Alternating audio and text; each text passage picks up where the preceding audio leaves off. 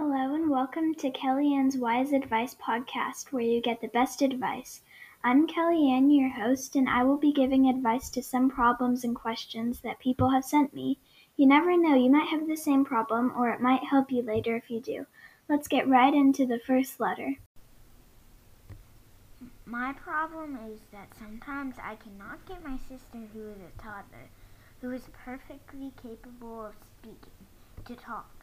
She just makes baby noises. Can you please help me? So I've experienced this a couple times before, since I have a lot of younger cousins. There's really no way to force them to talk, but there are some ways to make them maybe want to talk. The first one is to not act like you are getting annoyed. If you keep asking her the question or beg her to talk, she might think that it's funny and get motivated to keep doing it, which is not what you want her to do. Another way that you could try to get her to talk is to say something like, Okay, I guess I'll go find a big kid to talk to.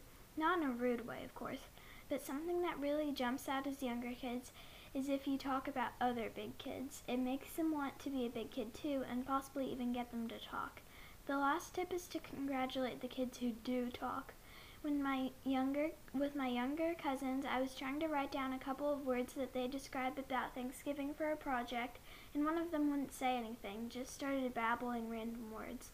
Her sister told me loud and clear what she thought of Thanksgiving as, and I told her things like, Great job, and that immediately made her, her younger sister talk and tell me lots of things about Thanksgiving.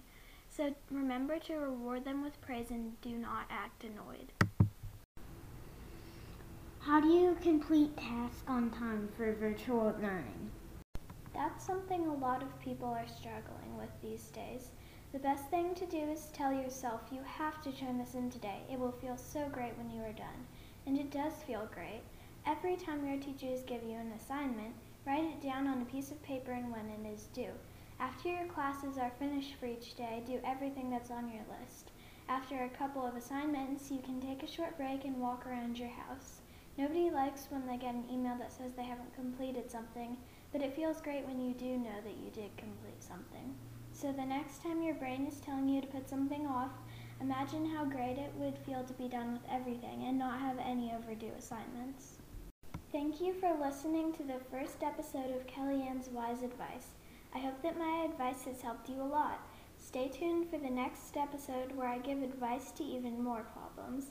Thank you so much and bye everybody.